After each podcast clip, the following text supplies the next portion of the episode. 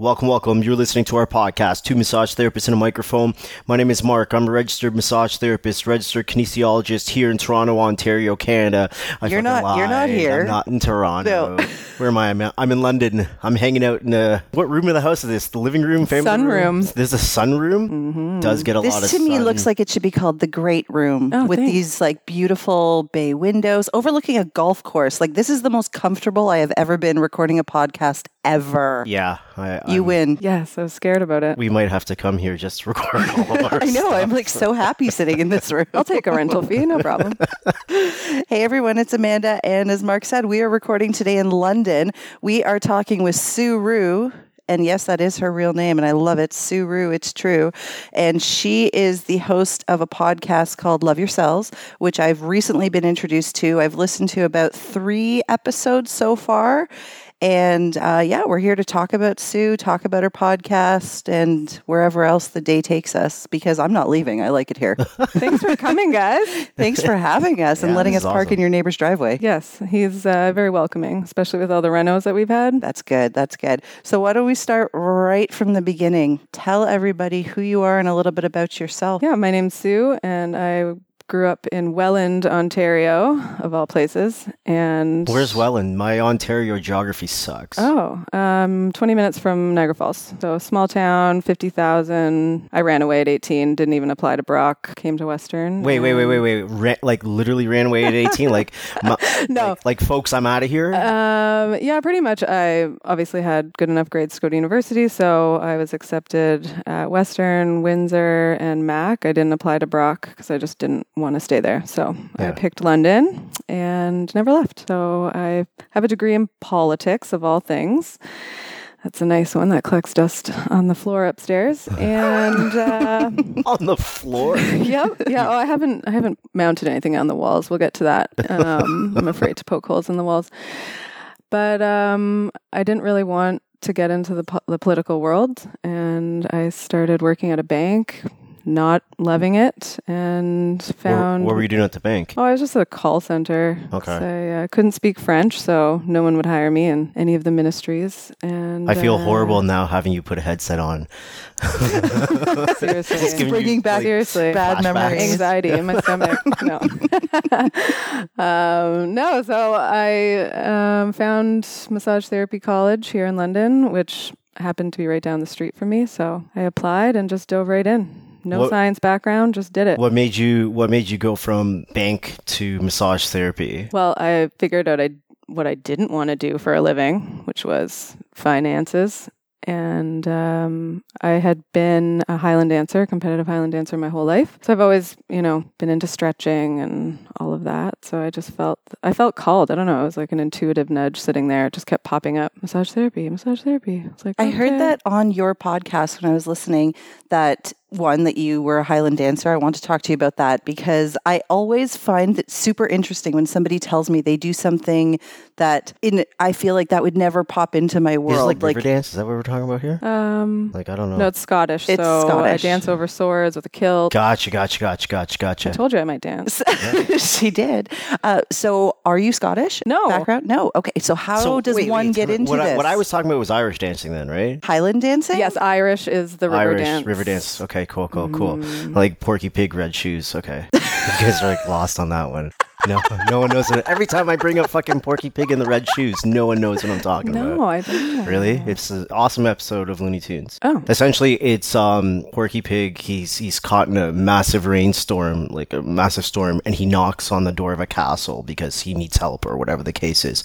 And then he opens up the door, and it's like two leprechauns that live in this castle, and they they give him a curse with these red shoes that don't stop dancing. So he puts them on, or they put him on him, and he can't stop dancing with him. so the whole episode is him trying to get rid of these shoes and kick them off. And every time he kicks them off, the shoes run back and like put him on his back, and then put, go on his forget it.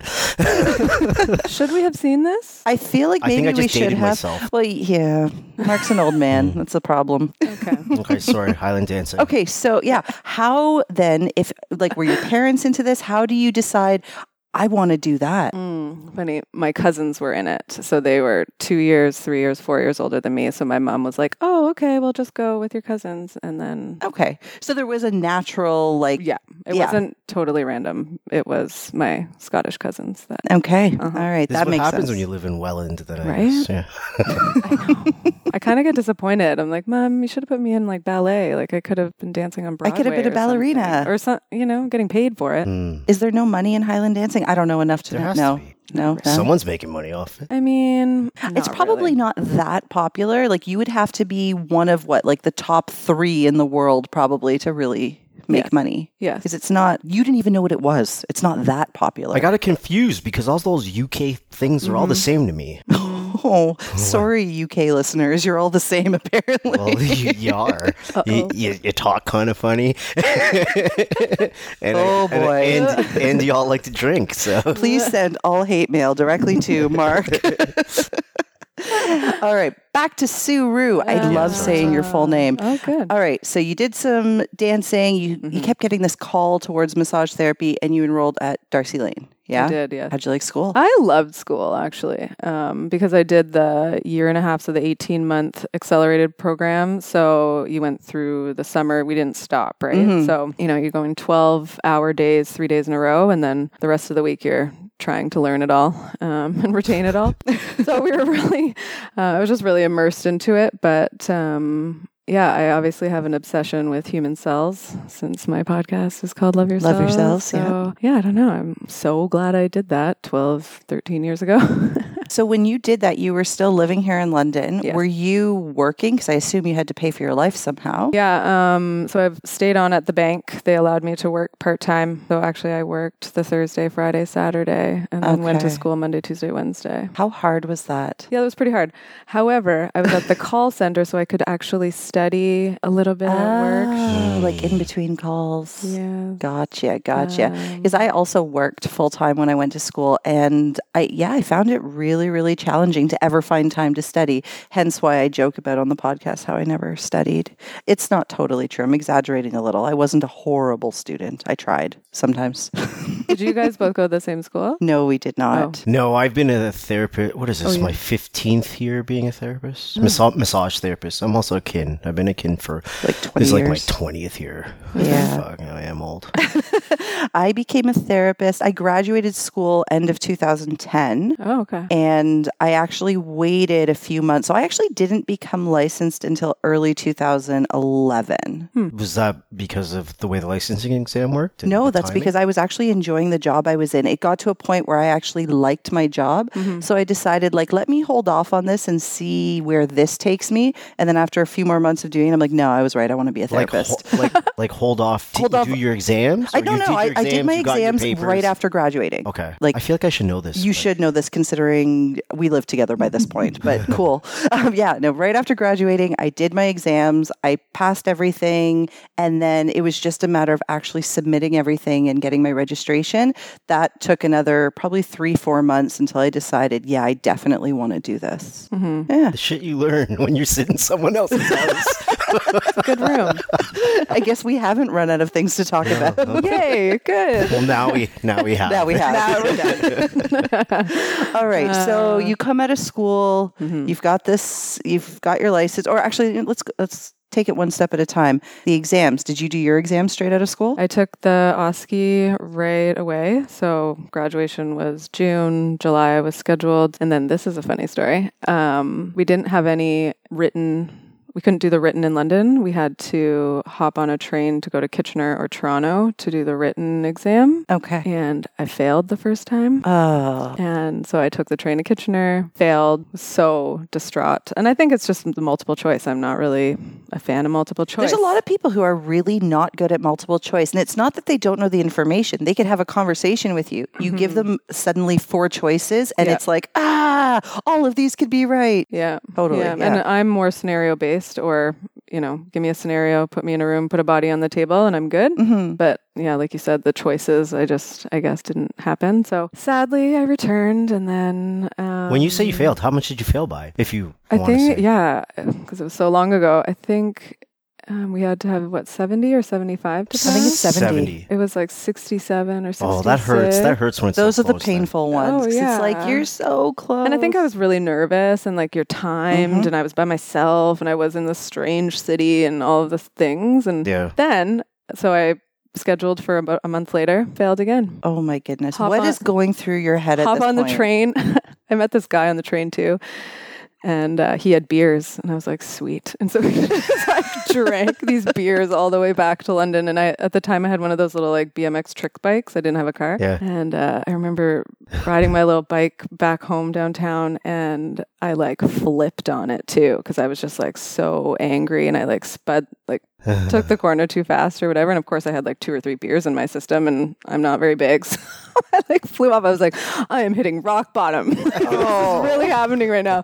But I think because we needed to, you only get three chances. Yes. Yep. Right. So of course, that third time. So I think the second time I got a 68. Oof. Then the third time, of course, I passed, and celebratory drinks on that one. So was there ever a time between doing the second and the third you're like, fuck it, I'm not gonna bother? I had extreme anxiety. I had meltdowns. I had, luckily, girlfriends who had already passed and, you know, encouraging me and helping me study. And it's not that I didn't know it. I think I just, I, I'm a choke artist when it comes to multiple choice. So you felt computer. prepared every time. Every time. And it's so funny because I was the one, if you talk to some of my colleagues from school, like they studied from my notes. Like, You were the good student. uh, well, yeah, I had 90s all the way through, so it didn't really make sense. But, um, anyways, my girlfriend Sarah, she's in Toronto. Sarah Reimer, she does uh, myofascial release too. You should get her on the podcast. She's amazing. All right, Sarah, if you're listening, you're next. She is my therapist, like the only one I allow touching my body. But um, she was, she was like, you can't not do this, so go. Hmm. And Well, yeah, I mean, if you were, you passed the OSCE, no problem. If you hmm. were a really good student, and obviously people thought that you're going to be a good therapist, well, I'm glad you went for that third time. can you imagine? Let's play the what if. If you failed it again and you had to go back to school or do some sort of upgrading, because I don't. How long ago was this that you did? 12 years. Mm, Yeah, 2000. Okay, so at that time you wouldn't have even had to have obtained another diploma. You could have gone back and done upgrading, and then would uh-huh. you have done that, or would you I just? think so. Yeah. Okay. yeah, so because you I had I had an OSAP loan to help me, and I don't know. I think just that investment itself and Gotcha. all of the time that right. you were meant to do this. I was meant to do this. Yeah, Because you love cells. I do. What about cells? Do you love? Let's uh, let's Because it's us. let's get right into it. I just this. love all of us. I love all of us. I don't. I don't think I have a fascination for for cells. I don't know. Talk to me. Talk to you. Um, it's magic on the table. I don't know. But you're smiling like you know something that I don't. I don't, I don't know anything. I just We all do the I same thing, right? That yes, we all do the same thing. I agree that part of what I love about what I do, like I've talked about this before, when I was applying for university, initially I had no fucking clue what I wanted to do. I actually talked about political science to my high school guidance counselor because I was so good at debate. I was like, well, Yeah. this is just a natural fit. Um, I could argue my way out of anything. My mother was certain I was going to be a lawyer. Like, had to keep reminding her, I don't like to work that hard. Like, I, I'm never going to be a lawyer. Get it out of your mind. But I talked to him about political science. And eventually, when somebody else mentioned kinesiology to me, I didn't even know what it was. Mm. But once I started learning about it, I'm like, that. That makes sense. Being able to understand the human body which is so fascinating to me that makes sense. Like i loved biology. I loved um, oac grade 13 whatever you want to call it phys ed like which is sort of like the introduction to kinesiology Anatomy, right? or- yeah. yeah and even just learning the anatomical terminology i'll never forget my oac gym teacher. He was this kind of uh, round like short round Italian guy who just he was very like stereotypical Italian, spoke with his hands, like just so funny. And when he was Stereotypes come from a place called the truth. yeah. well, he just he acted like you would expect every Italian guy to act, like older Italian man. He was so awesome. And he was teaching us anatomical terminology. And he turns around and he's this kind of like I said, round, like chubbier guy, but like zero butt whatsoever. And he turns around, he's like, and this back. is my posterior side. And he was like shaking his no butt at us. And I'm like, this is what I'm meant to do in life. If you're listening, uh, Mr. Fiorello, I appreciated that. yes, thank you for guiding me. Unbelievable. So yeah, I'm smiling in agreement uh. that it's it's magical to learn about the body because it's so cool. Everything the human Yeah. body can do is so cool. When I meet a pregnant woman and she starts complaining about how much weight she's gaining or this or that or whatever, I'm like, you're making a fucking human. Like, Right. the end. It doesn't matter what happens to your body in this process, you're m- magically making a person. It's so cool. And just like you said, learning the human body, it's so important. And I think being a mom now, I'm so grateful to have the knowledge that I have raising her because I don't think it would be the same. I don't I don't think I would No. first of all, my daughter's a genius and is smarter than me already, but um yeah, and going through the pregnancy and knowing what's happening and all of the things, it's magic. So I, get it. It's magic. Sort of. Well, I mean, like you talked about with kids. So, one thing that Mark can definitely attest to is I stay very calm in medical situations with our mm. kids. I stay very calm, and he'll say to me, How do you stay so calm? And I think it's because I have somewhat of an understanding. You know, for example, if they have a fever, I'm not freaking out. I understand what a fever is. I understand what the purpose is. I understand when, you know, risks are there. And so I can stay calm. Any kind of like respiratory complication, I immediately am like, okay, but is it her chest? Is it upper respiratory? Like, how worried am I? And I just feel like mm. having the knowledge of the body makes me better able to just relax when the kids are going through their medical nonsense. Yeah, I have one for you that just happened recently. I don't know if I told you this, but I my license is currently inactive. So as of January, I went, I left my ten year practice um, to stop to renovate a house, and I'm doing a few writing projects. But our daughter was diagnosed in February with a form of epilepsy called absence seizures. Yeah. So I'm sure you know what those are, I do. My sister has them. right? Mhm. But when we have this body knowledge and then something like that happens where we don't have the control or it's a sudden shock,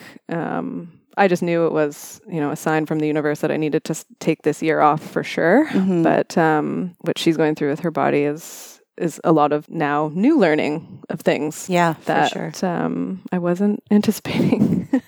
So yeah, I put my license on hold in January or inactive, which is I've never done that before, and I was like, oh, I'm kind of scared, but I knew it was meant to be because I just I don't even know how I made it through December and Christmas and scraping wallpaper and massaging my clients and going through breakups because most of my clients have been with me for 10 8 to 10 years and for November and December, I seriously every day would have like four mini breakups with my clients. Oh my being God. like, okay, well, I'll be back in 2020. And I had to go inactive just to force myself to stop because I know that if I could still legally write a, write a receipt right now, I would be working on the side and trying to fit it in and Mm-hmm. trying to fit people in. And I wasn't going to give the care that my daughter needed or the house needed um, to get done. So it's been, it's been quite a time. Mm. Hence the podcast, though, because I'm like, now that the wallpaper is all gone on two floors and, you know, two bathrooms are renoed and I've got my daughter under control with her seizure activity. And I'm like, okay, now I miss my job.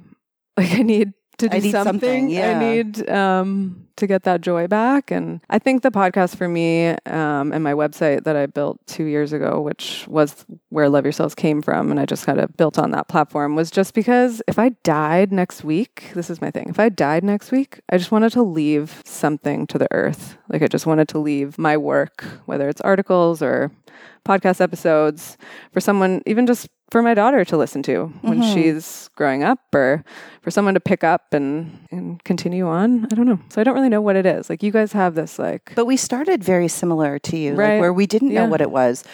Mark had this idea actually a couple of years ago. He said, We should start podcasting. And at the time, I didn't even know what a podcast was. I was like, like radio, like I didn't totally understand what it was. yeah. And then every so often he would ask students in the courses he was teaching, would you guys want to stay and do like a post course wrap up like on a podcast? And people were kind of like, what? What? No. And so that never really kind of took off. And then last June, he just said, I really want to do this podcast. I said, cool, I'll do it with you. Oh, it's only been a year? It's only been a year. oh, you guys are rocking it. Thank you. It's it, but it started exactly as yours did, where we didn't really know mm. what it was going to be. We're like, okay, we're going to talk about everything: health, wellness, massage, fitness, entrepreneurship, lifestyle, whatever. Mm-hmm. And we just started doing it. Our first few episodes, we were giggling last night. We're like, these kind of suck. Like we didn't really know what we were doing yet, and and we just kept going. Still don't. we still make it up as we go along. But I like that though. I like that there's no like script or anything because when you guys were coming here, I'm like, well, what are we going to talk about? We talk about you. I might talk about the renovations and getting wallpaper bits in my eyeballs. Oh, that was oh, fun. Renos do doesn't sound- not sound like fun, but No. yeah, you're right. These walls look great. Don't you said you were going to tell us why you don't want to poke holes in the walls. Oh, this room's emotional, guys. So, grass wallpaper. So, picture this. I even like wrote a little article about it. I'll probably publish it at some point. But we walked in and I used the word condemned. And I'm not lying. I'm not exaggerating. The 18 year old kid threw the biggest party of the year a weekend before we got the keys. So, Mm. this room was covered with chewing gum, probably 60 odd pieces, whatever On these exact on these floors. yeah. So these floors, those floors are the only one in the kitchen are the only ones that weren't replaced. Um, the walls were grass wallpaper that were painted over layer upon layer of blue paint. She was a smoker. Her name was Mary Lou, and apparently, according to the neighbors, she's a saint. So she'd be happy that we, you know, took a lot of care with this house. But um, so that room was um, robin's egg blue, and this one was sort of like a baby blue. But to scrape the walls took about three weeks. And you did this yourself. We had our two contractor friends who helped us, um, but these were all remudded and repainted because they were like chipped away at. And uh, anyway, so because I stopped working, now I'm getting like wrist pain and elbow pain Mm. from scraping walls. I'm like, Sarah, where are you? Yes, Sue Sarah, needs a come treatment. home, please.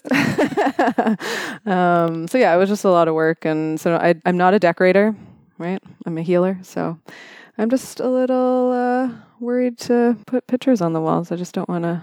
They're like my babies, you know. You put a lot of care into these walls. a lot of love, right? so, um, yeah. I'm laughing because I get it, but in a completely different way. Like I'll buy a T-shirt that I really, really like. I'm like, you know what? I don't want to wreck this. I'm not going to wear it right now.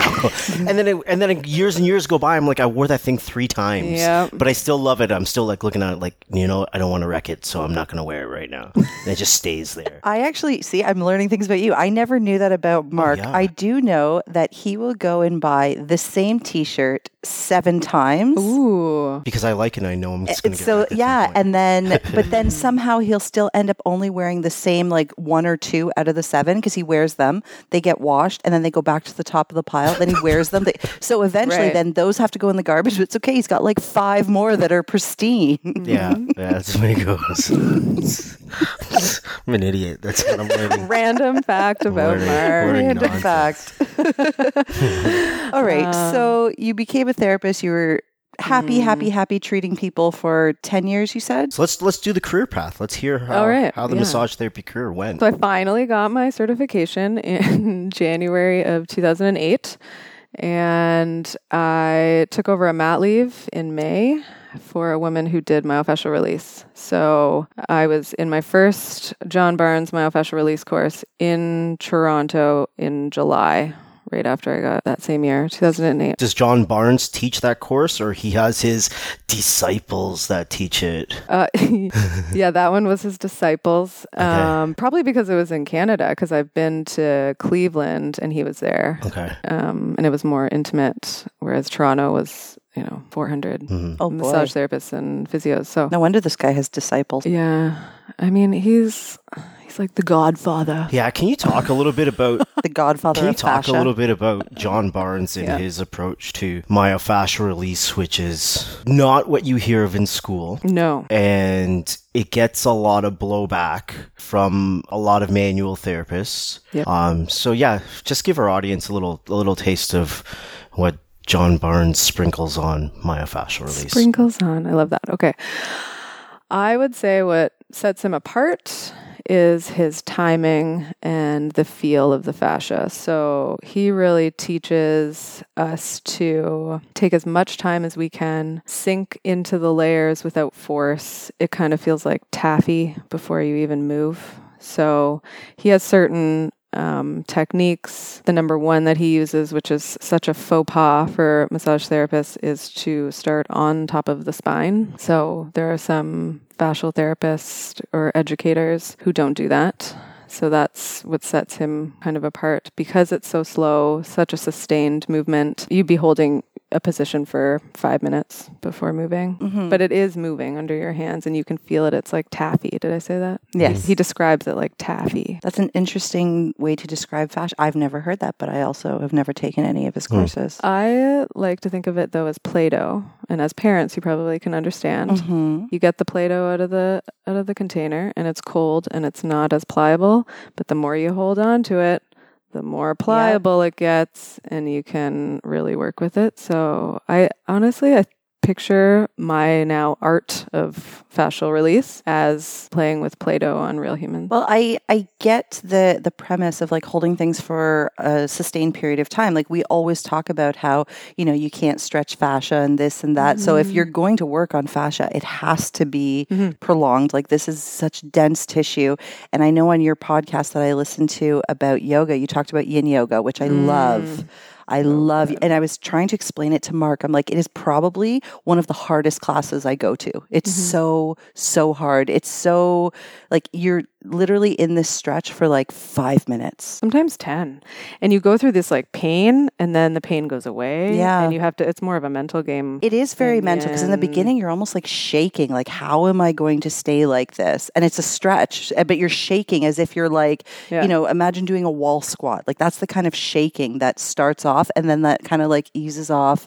And then there's like Yeah. a little bit of pain and then the pain starts to go away. Sometimes it comes back. Like, it's, it's really intense. Mm-hmm. and then you let go in certain areas and that's same with fascia too because as humans we hold all the time and so even your our clients on the table they're holding Mhm. and i have to be like okay jello body and then like we're ragdoll because that's the only way the fascia is really going to move and shift the way we want it to if they're holding and fighting me it's not working Mhm. right? So going back to John Barnes, I always um, I like his teaching method because when I saw him in Cleveland, he would come around and like hold our hands on the body. He would come around and make sure we were relaxed too because it's it's all you know if we're forcing something it's not it's not working. So and a little misconception too when i have clients that come in and they're like oh fascial work really hurts. And i'm like mm, nope nope. If it's forced it hurts. Mhm. so if that therapist is going too fast, yep. I don't know. I think that's why I have like a cult following in London. Like my clients. Yeah, you have They're a niche. so there's there's people who want They're to so loyal. get the type of therapy that you provide,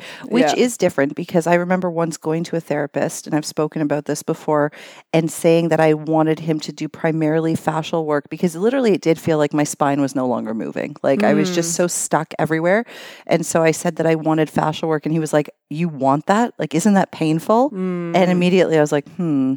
Right. I may have chosen the wrong guy to work on me today. And that's a big um thank you for saying that because that's one of my biggest goals. Whenever I everyone's like, "Oh, what what do you want to do?" and I'm like, "I want to teach the world about fascia. I want to teach the world about myofascial release and how it's supposed to be because there is so many misconceptions or you know we talk about muscles like we know what those are but as soon as you say the word fascia people are like hmm you know or they use that fascia blaster thing you know like the Oh, the, like s- that the scraper roller. thingy? yeah Uh, the But scraper thingy. the scraper thingy I'm yeah. really scientific. No, no, no. And there's a question mark around that too, because there's a difference between my fascia on client's fascia versus like an apparatus on it, right? Like cell on cell. That's where the magic is. Cells. You look like you're in deep in thought. I am because I want to know. I want to know more about what John Barnes' teaching is about. To be honest with you, like because I don't know much about it, Oh. and I don't know much about the emotional connection with fascia, right? Which you don't hear about in school at No, all. you don't. Which is this a John Barnes thing? Actually, he doesn't really teach much about the emotions. Okay. That's something that's developed over Okay. over time. With and like me. how how this might differ from like uh, a Tom Myers approach to stuff. Like that's that's what I'm.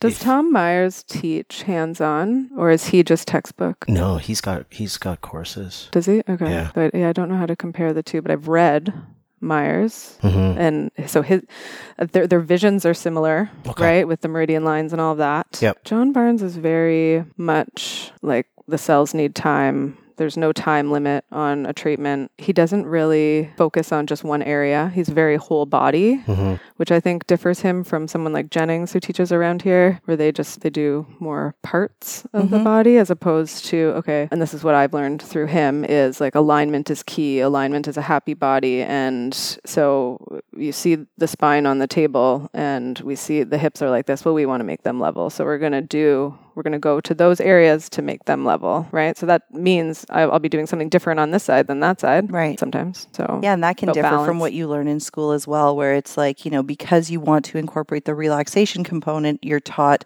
to be Mm. uh, predictable, I guess. You know, what you do on one side of the body, you should somewhat Bilateral. mirror on the other side. Mhm. Yes, with some differences because maybe the right shoulder has some issues. So you might put a little more time and attention and do more specific techniques.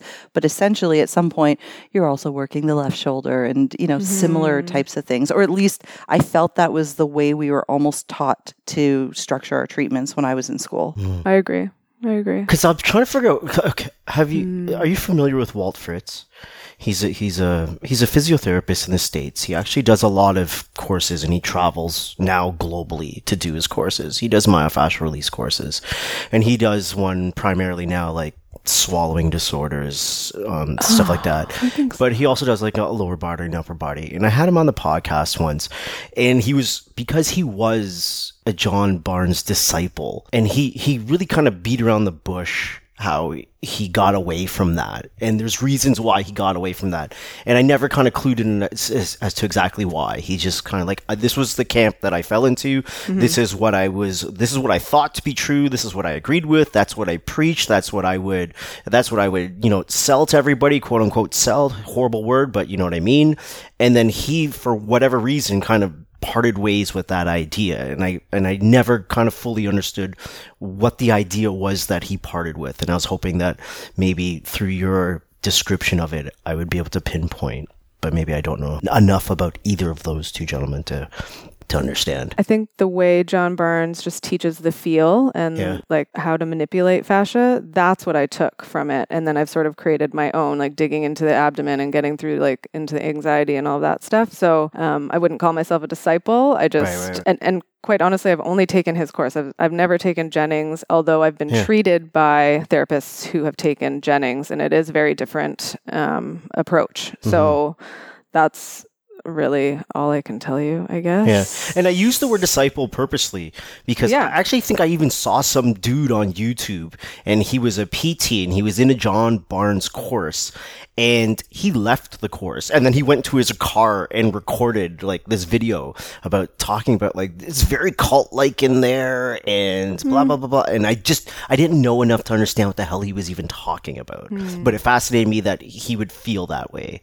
And I was like it's a manual therapy course. Like, what are you talking about? Like, fucking There is a cult following though, like because you can go to any of his courses and not be a therapist but be a body. So I had I had this one client, she is so old, she might not even be alive now, but she was a part of the cult. She would go to his courses in Toronto and Yeah. just be that body on the table and trust me she had a ton of trauma and it was probably the only thing that actually did work was his hands on her body but they do they follow the circuit so that they can get some treatment so they Hmm. pay and they get his hands on them. So, but so yeah, there's the therapists that follow the cult and are going to just do the hand positions and the techniques that he's teaching and not sort of branch off from that. But I, I branched off years ago and um, I just take kind of pieces of what works and what I what I've my clients have you know experienced and improved on right so That could be it. That could be the reason that some people don't choose to follow him is that um, when he, in his teaching he's focusing on this like palpation and imagine it being like taffy and you know putting his his hands over the therapist and making sure you're and Mhm. being that we are sort of shifting towards this idea that you know fascia doesn't behave the way we've always been told it behaves so this can seem almost like like energy work to somebody who doesn't really understand what he's doing so it's like well how are you with these gentle hand positions and these maneuver how are you manipulating fascia? hmm I don't think a lot of people even agree with that concept anymore that you can manipulate fascia in that kind of way. I think fascia's a fascia's a hot topic. It is. So how long have you been doing this it. stuff? Like when when did when did you get introduced to this in your 2008. career? So right out of the gate. right out of the gate. And then I had her, so I took over for the mat leave. Um, she did, she took Barnes probably years before, and I had her clients to work on all summer before she came back. So was it was it an interest of yours before taking over her practice,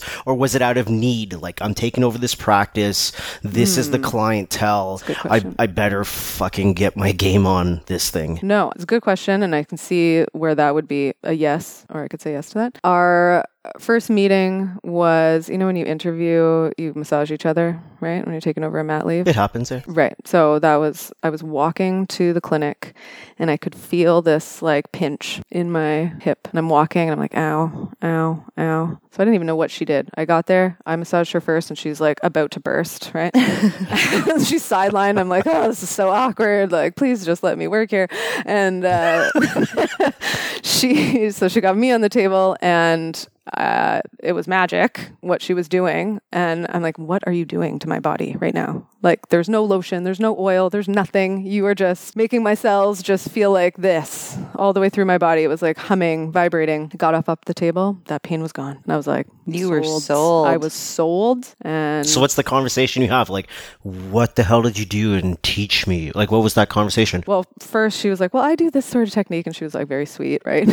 and I was like, "Okay, well, I'm fresh out of school, so I don't know that," and um, whatever. But she was just desperate to have someone fill her spot. She literally popped a baby out four days later, and was so grateful I found her on Kijiji. But she was like, "I'm gonna do, I'm gonna do the myofascial technique. Is that okay?" And I was like, "Yeah, just show, like, do your thing, girl," you know. And uh, yeah, her hands sold me. Yeah. And then so I took the course in July, and then I had um, her clients to practice on for a few months, which was awesome because they could really help teach me as well. yeah, well, they were used to that. So Yeah, they were yeah. probably so grateful that you decided to do it. Yeah.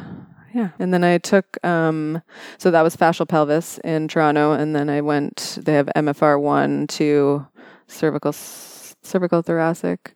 So I took MFR1 in Cleveland and then MFR2 in Detroit. So, Cool. Mhm. I took over a practice as my first job, like out of school. Mm. And when we went in, same idea, like I treated her. And then she said to me, I use a lot of ART on my clients. Do you use ART? And I'm like, I graduated yesterday. Like, what the fuck is ART? so I was, yeah, I'm like, no, I don't. No. So, you know, she showed me a couple of techniques like on my ankle and whatever. I'm like, oh, okay, cool, cool, cool. And then I thought maybe I should do this because I'm taking over for, you know, and treating her clients. I never did take ART.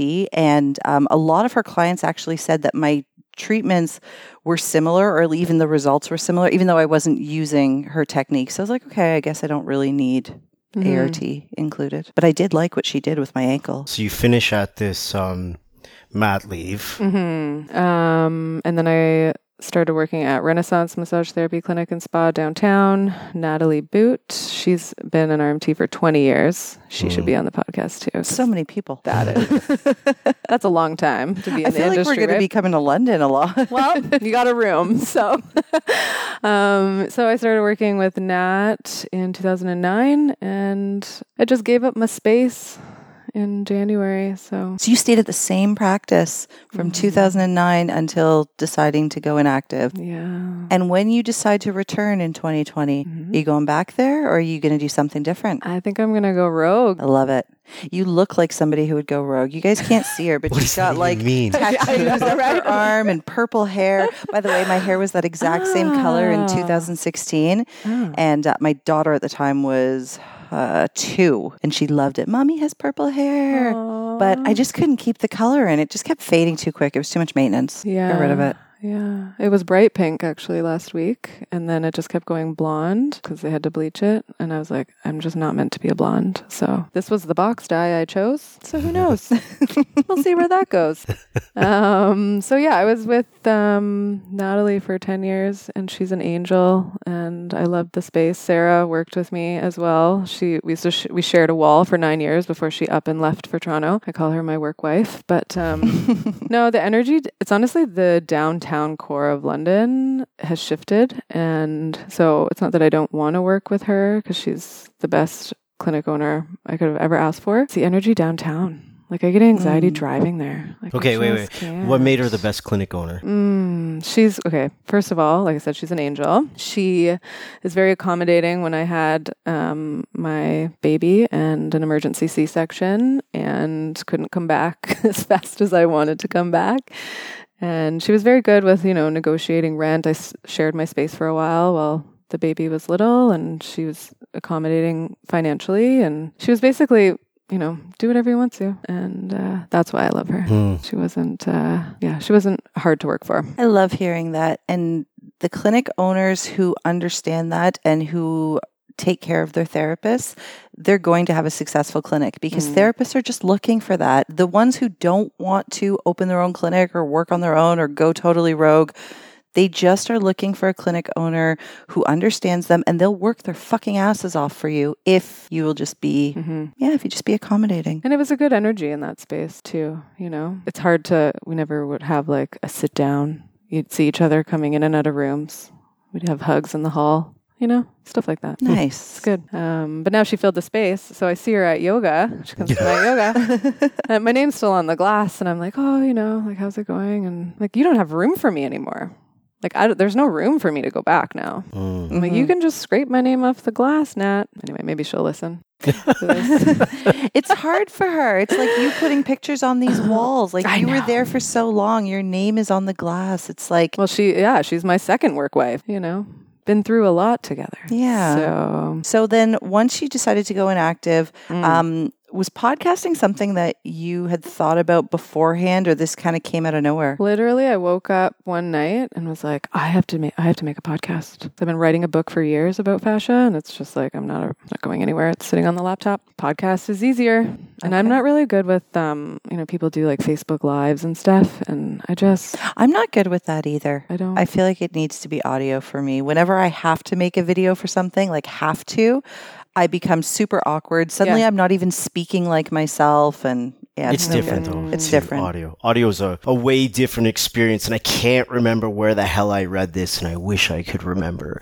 It's um audio has a different effect on your mind as a listener than video does. Where if you hear someone enough, like n- through audio, no other visual stimuli, that if you hear someone for long enough, repeatedly, over and over and over and over and over. They're gonna feel like they know you really well, and they're gonna feel like they're super connected to you. Mm-hmm. Yeah. Way different than than video. So you see the same dude every night giving you the weather. You don't feel like you know that guy at all. You hear the same person every day on the radio giving you the weather. You feel like you know them a little bit better. That is true. And actually, even when it comes to us, remember the guest? Well, of course, you remember Nikki that we had on, that she was a fan. She listened to us when she was going on her travels.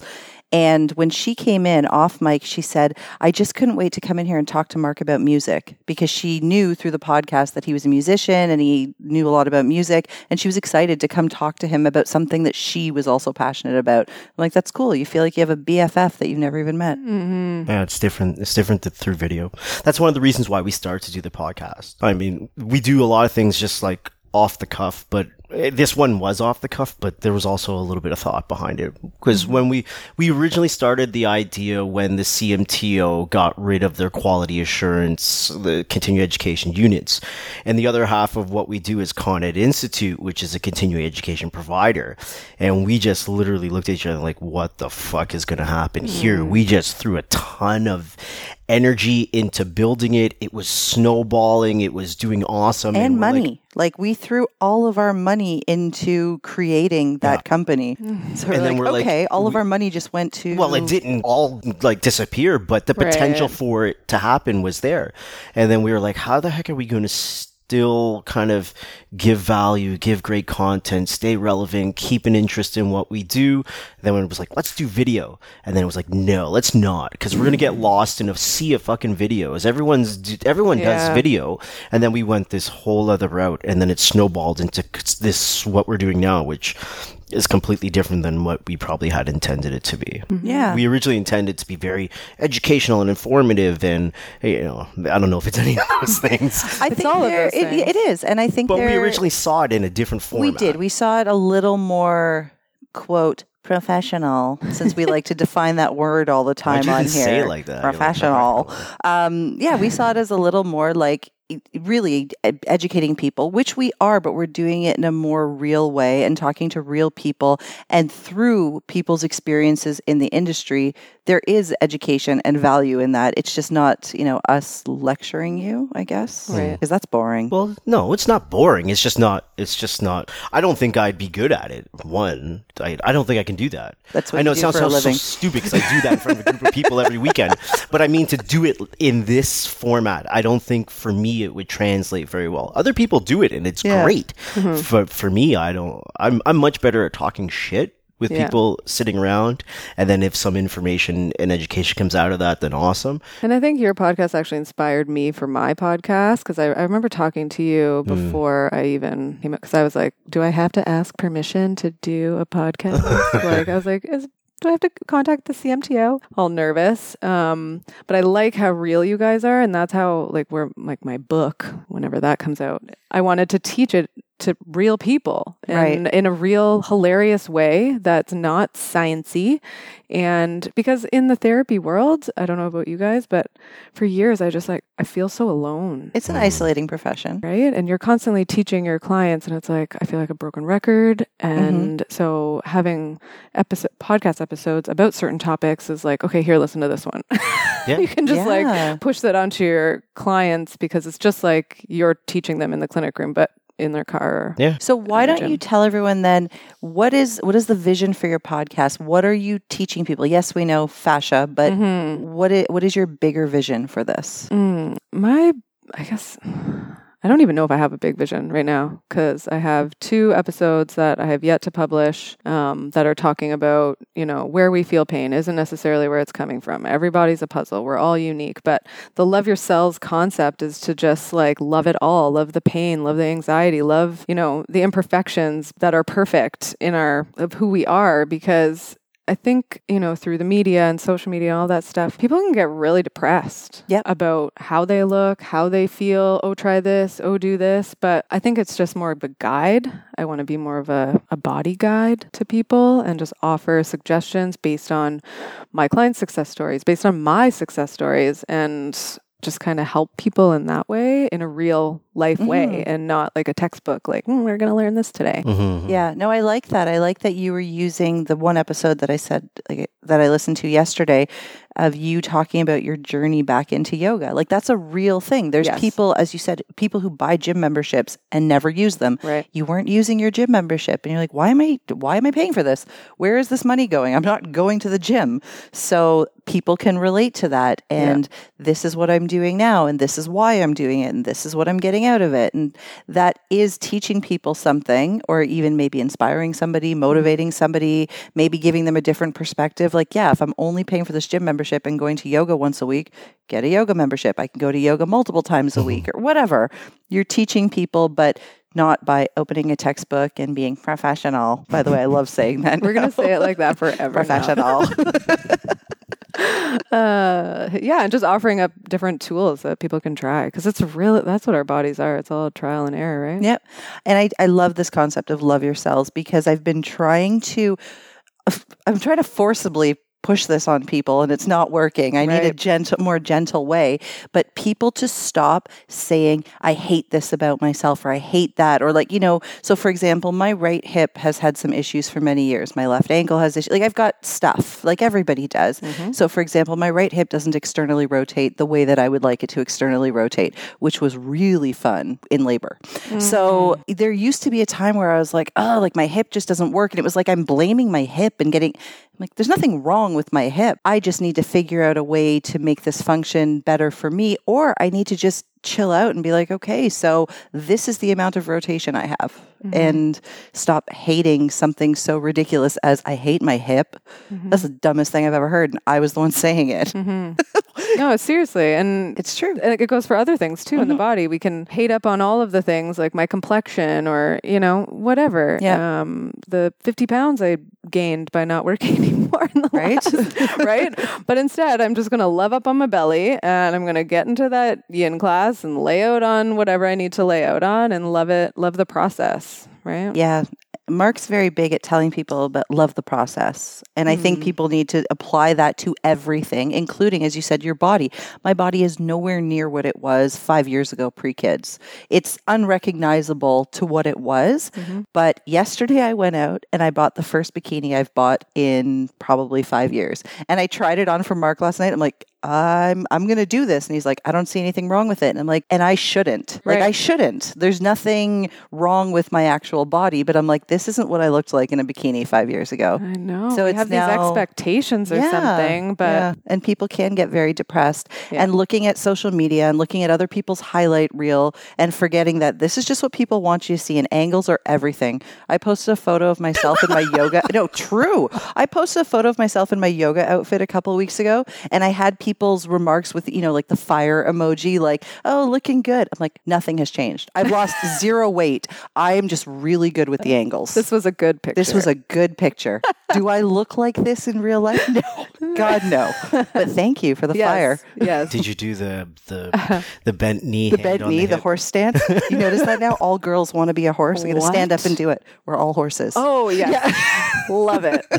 the horse stance. It makes you, you know, makes your glute look Yeah. nice, and you got like the little arch in your low back, and it makes your calves look good. Yeah, it's the horse stance. Do you guys follow the Birds Papaya? She had started a podcast. She's in Guelph. No, do you? Um, she she's just on social media, like flapping it all, right? Like cellulite and just like loving up on her body. She's she was in the Chatelaine magazine. She's been on. Um, Oh, I need to follow a bunch of cover uh, covers recently. Anyways, but she's created this following of of women who, yeah, it doesn't matter, right? Mm-hmm. Like we're not posing in the horse pose anymore. we're gonna just like shake our bo- a booty and not care, Yeah. and celebrate it. So I There's like such controversy with this too, because there is a fine line. I think that people like where this debate comes from. There's yes, you want to be comfortable in your own body and love your own body. Loving your body though does mean treating it nicely. It doesn't Yes. mean you can never have the cookies or whatever, but it means, you know, eating good food, moving it, mm. getting exercise, taking care of yourself. And I think there's a whole school of people that are like angry at the body positivity movement. 'cause It's like, oh, it's, you know, letting people be okay with being overweight and that's unhealthy and blah, blah. It's like you're missing the point. One mm-hmm. thing is being a little bit overweight doesn't mean that the person's unhealthy. There's many factors that go into that. Me having this that I can grab onto now doesn't mean that I'm unhealthy. I do exercise, I do eat pretty well, but for this to go away with my genetics, I'm going to have to work out like my fitness model BFF and I don't want to.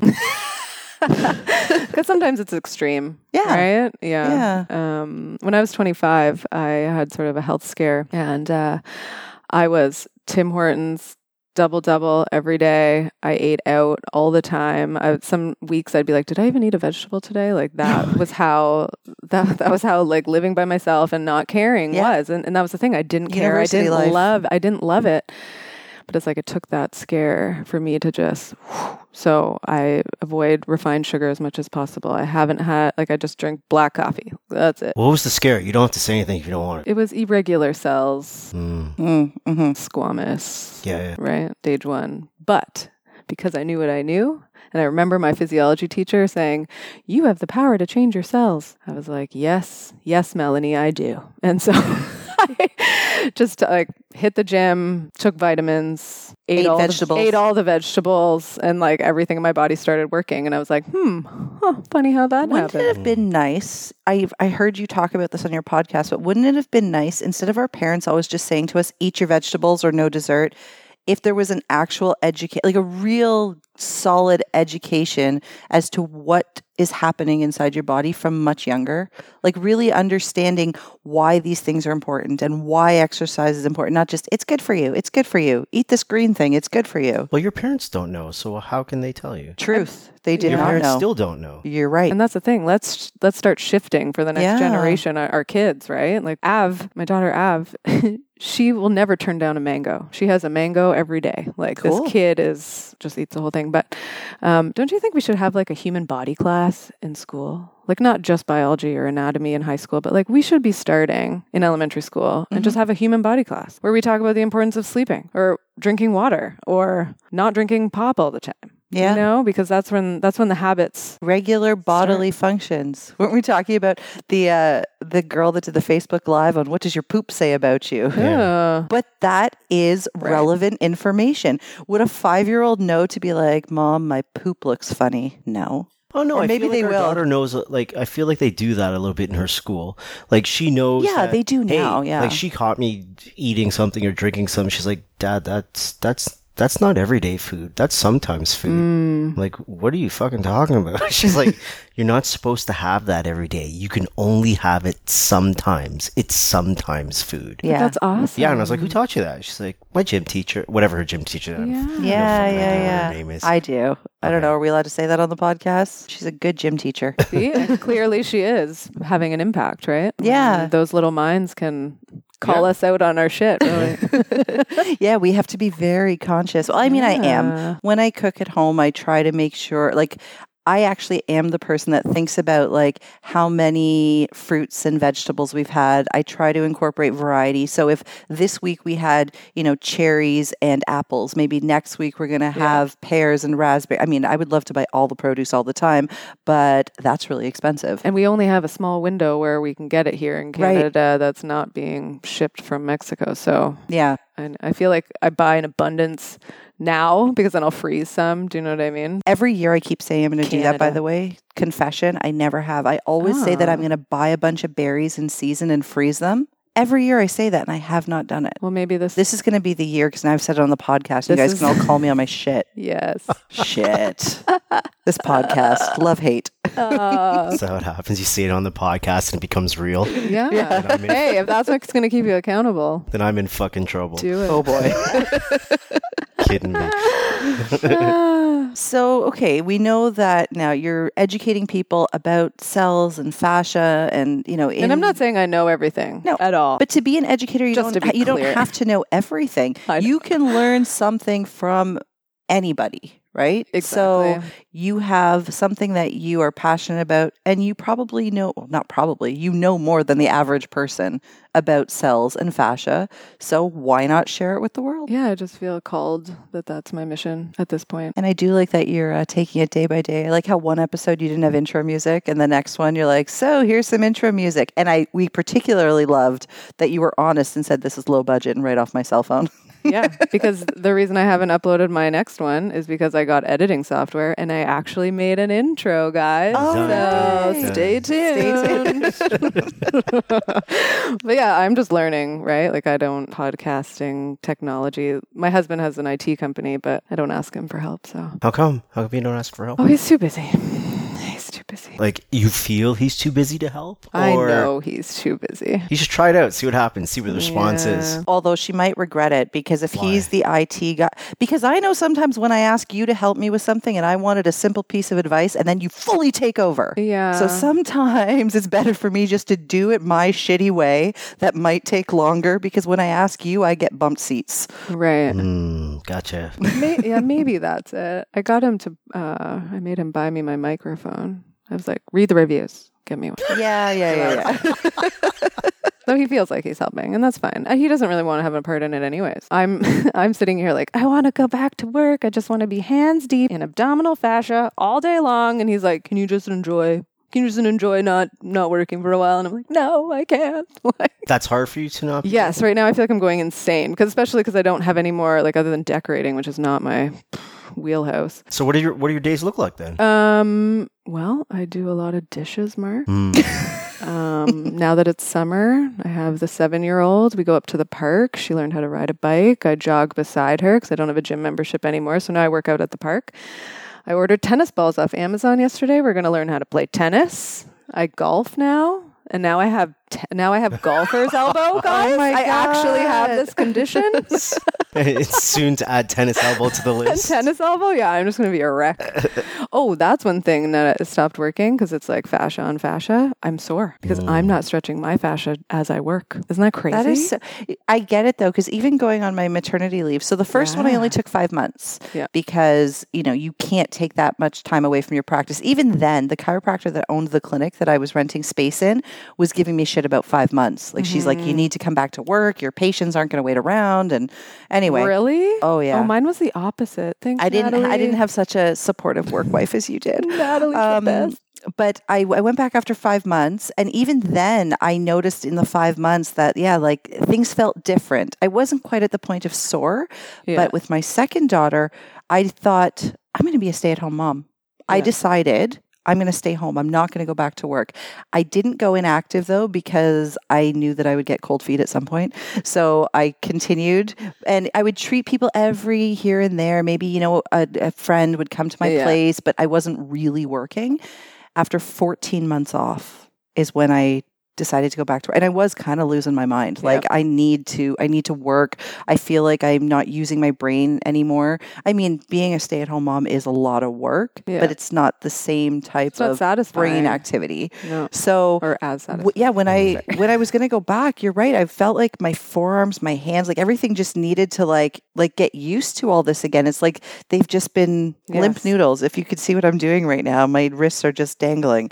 It was really yeah, it was really. so you're not working right now? Now I'm working. Now you're working. Yeah, I took okay. 14 months off. I went back to work uh, just over a year ago, Mm-hmm. Yeah. and I'm glad I did. I think if I had stayed active, I would have been like that. Mhm. I would have, you know, because I have clients once, twice a week messaging me like, okay, can't wait till January. You know what I mean? For me to Mhm. come back. But I think I would, if I could legally write a receipt right now, I would be going, Yeah. I would be rogue already. I'd be going to their places. But it's funny you said um, five months after your first child, I had an emergency C section and went back in eight weeks because I was going crazy then. Really? Yeah. I didn't even she- feel ready at five months. Oh, oh no, I was ready. I wanted to like spit her out on the bathroom floor and like be back, be back within a week. I was like, nah, yeah, I'll be right back. You know, no problem. I worked the day before. I tried to push her out on the bathroom floor and didn't succeed because she was facing my spine. Oh, I yeah. couldn't turn So her. C-section. Okay. Yeah. Um, And so you went back the minute you were like cleared by the doctor, like you're recovered, go. Yeah.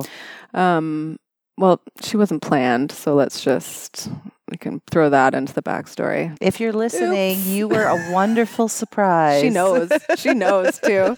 Because I'm like, I'm not having another one. And, and now, before she'd be like, oh, can I have a brother or sister? Like when she was three or four. And now she's like, Mom, don't have another baby. I'm like, I know. We wouldn't have this quality time together. like, I told you so.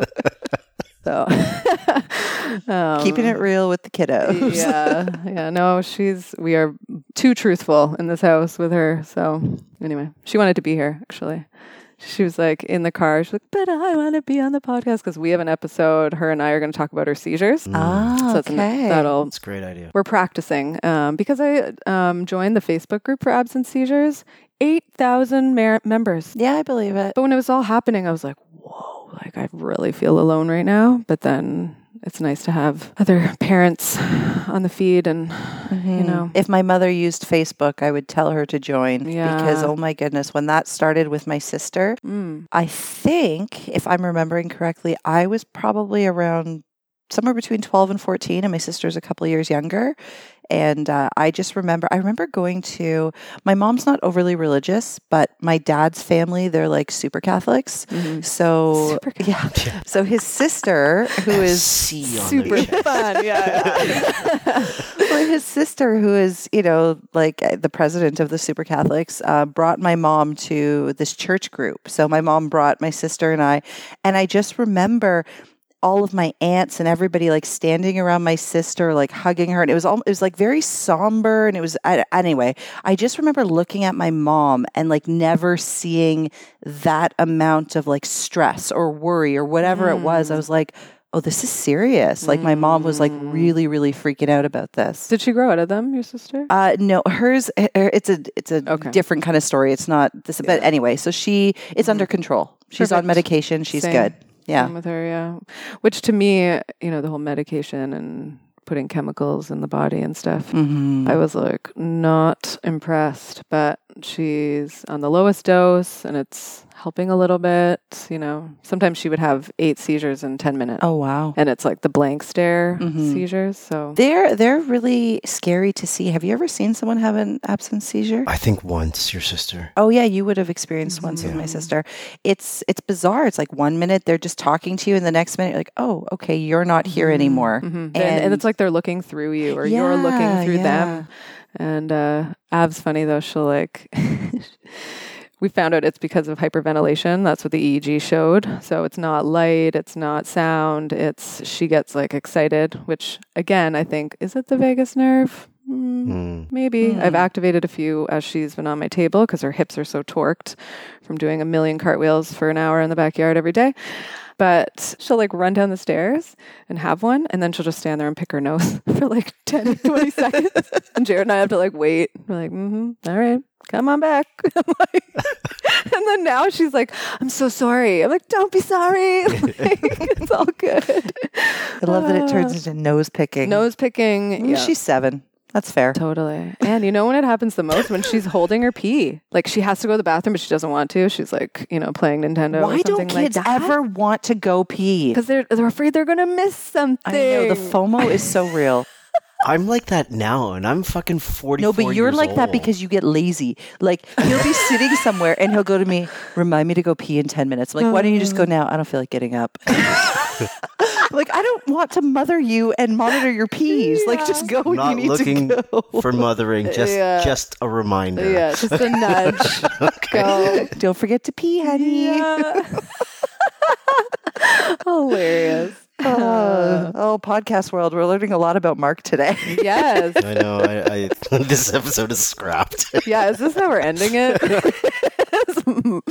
Mark not no, peeing let's end it talking about you. so Ah. tell tell everybody um, where they can find your podcast and you know plug plug your shit. yeah. Okay. Wait. Before you do that, a couple things really quick. Then. Yes. Let's do this because I really want to know. Kind of. I know you don't really know yet, but I want to know what January 2020 is going to look like for you a little bit. I want to know what 2020 is going to look like. I also want to hear whether you want to do it quick and dirty or as long as you want what you want therapists to know about fashion Yes. hmm Okay. Let's so, start. Let's let's start with that one. Yeah, let's start with that one. I want therapists to not be afraid of it. Okay. I want therapists to not think that they're going to hurt their clients. I want them to search for um, the instruction, whether that be Myers, Barnes, Jennings, whatever is going to fit with them. Um, because in school we're not taught a lot about it. Um, And what we are taught is we're taught that it hurts, like you said. totally. Yeah. Um, so yeah, whether whether that's even going to a seminar or not, or working with a therapist like myself, Mhm. right? Like Sarah, my therapist, she didn't go to any of the courses. We worked on each other's bodies. Mm-hmm. That's how we learned. And when you're a professional and you you know you know the body, that's sometimes a better fit, Mhm. right? Is to practice on each other and teach each other things. So go get a treatment. Find a myofascial therapist in the area. Go get a treatment, basically. Um, what does 2020 look like? I'm going rogue. Um, I really want to get into doing wellness retreats. So this type of my style of treatment that I'm that I'm focused on now, I can charge three hundred dollars if I go to the states an hour. Mm. I've been contracted out um, last year in the States to do like five to nine bodies in a weekend at a wellness retreat. So I really want to be hired to do those things, Mhm. um, especially like for nurses. Mhm. Like nurses have their own or like yoga retreats and those types of things. And I don't know where the podcast is going to go. I really don't. Um, I'm still kind of scared of it, to be honest. This is helping. What? so thank what, you. What's what's I'm the scare just for? I'm just scared to talk my shit. I Mm. don't know. I'm I'm I'm getting over it. I have anxiety. so that could be a thing. I don't have anyone working in my stomach right now. Um, I want therapists to start working in abdomens for back pain, hip pain, neck pain, jaw pain, all of the pains. If you're not getting anywhere, look in there. Because every time I have a new client on the table who've been to, you know, therapist, therapist, different modalities, um, I have yet to have someone say, or when I ask, has anyone worked in, in your stomach or in your belly? The answer is 99% no. Yeah, I believe that. And even when I was in school, I remember learning abdominal massage, which is totally different than what you do fascially, right? Like I'm not lotioning up an abdomen. But I remember being in school and thinking, I'll never give an abdomen massage. And now, for the past eight years, there isn't one body that gets on my table that I don't get in there. And it helps with a lot of things, um, especially with the anxiety component. Um, that was really transformational. When we can stretch the fascia around our psoas muscles, anxiety lowers. Right on. And I love it. So, so yeah, I'll be in, in abdomens in 2020. Cool. And hopefully traveling around. Yeah, I flew my massage table to Costa Rica once. That was fun for a retreat a couple years ago. That's how it all began. I was like, this is what I need to do. like, Do you bring your daughter with you when you go on these things? mm, not yet. No. Not yet. She's young. Yeah, because they're just you know three or four days stints. So That's pretty cool, man. I dig That it. is cool. Totally dig it. Yeah, Thank you. I love meeting therapists who are doing stuff that's just outside of the box. You know, you've created this idea of like, this is what I want it to look like, and you're doing it. I love it. Yeah, and I think because I hit a wall, I was like bored. You know, hired my first life coach two and a half years ago, and it changed everything. Now my life, I'm like, right now it's finally getting a, not boring, but like settled down. But for mm-hmm. the past two and a half years, I was like, everything is happening all the time, and I can't breathe, but I'm still here. And How'd you How'd you find your life coach? Um, through a paid Facebook group that I decided to join, and that's where I've met a lot of people. Yesterday, I was on um, Marsha Van Weinsberg. She's um, she's a kinesiologist in Kitchener, and she has a podcast called "Own Your Choices, Own Your Life." So, I met her through the same paid face group, Facebook group two and a half years ago, and we've like we met in LA for the first time in real life in a mm. hallway at a conference, and we were like, "Oh, hey!" like, so you just like connect with so many people online, like how how you guys are sitting in my living room right now. Yeah, it's trippy. Yeah. But that's our world, and that's what's so amazing. That's what we can spread our message like bigger and better. Can you imagine 20 years ago telling like your parents, so I met these people on the internet and now I've invited them over. We're going to hang out in the living room. Oh my God. I had to cross the border and because I was flying out of Detroit to go to Arizona last year to my life coach's event. And uh, the border guy was like, Where are you going? Da da da. And I have it all printed out. And he's like, Well, how'd you meet these? How'd you meet these girls? like, Facebook. Facebook. Like, go. I'm like, oh, so awkward, but that's that's our life right now. Yeah, it's the world. true. Crazy. And I love it. Thanks, Right Mark. Zuckerberg. Seriously. cool. Anything else you guys want to wrap on then? I just want Sue to once Yeah. again give the name of the Give us all podcast your and how Oh, sorry. people can find her. Um, yeah, so um, Love Your Cells podcast. Right now, I'm just um, on Spotify because I haven't learned how to put it on iTunes yet. I'm getting there. Talk to Mark after. Um, yeah. So, yeah, on Spotify, and then I'm on Libsyn, and my website is loveyourcells.ca, and I am Suru on Facebook and Instagram. Cool. Thank you so much for allowing us to do this in your sunroom slash Mm, great room. No problem. Anytime, guys. I dig it. I totally dig it. This is awesome. Thank you. awesome. As I stare people play golf. I know, right? Wonderful. we'll go for a walk when we're done. Just out back. Right on. You guys have been listening to Two Massage Therapists and a Microphone. Peace.